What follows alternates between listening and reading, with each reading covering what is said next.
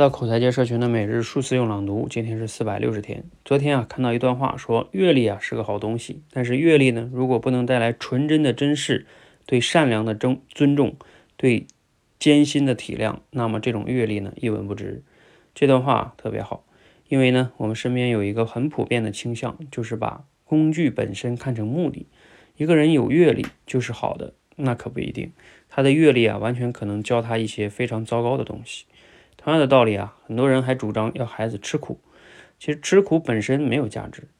如果吃苦不是因为追求一个值得的目标，且吃了苦之后自己的能力还能得到显著的提升，那这种吃苦就一文不值。这种把用上某种工具当成解决方案的倾向，在企业里也很普遍。你们公司做新媒体了吗？你们公司搞数字化转型了吗？背后的思维模式都一样。有一次我问一位挺大的组织的管理者，请问你的头号使命是什么呢？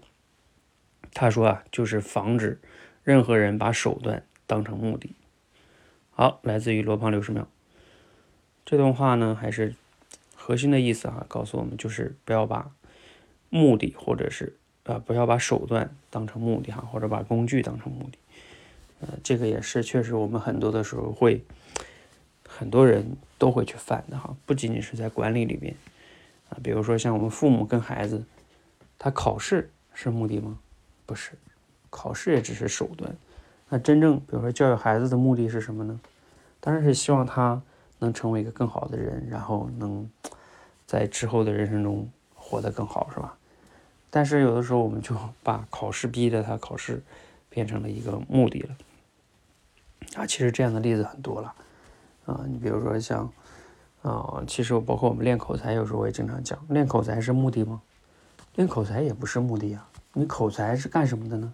口才是用的呀，你要用口才去干什么才是你的目的去也许是去跟你的家人好好说话，这就是非暴力沟通，也许是在工作中很好的说话或者是销售中等等等等所以想想目的是什么好，联系实际生活呢，就是每个人好好的思考一下，你现在做的很多事情是不是把手段当成了目的呢？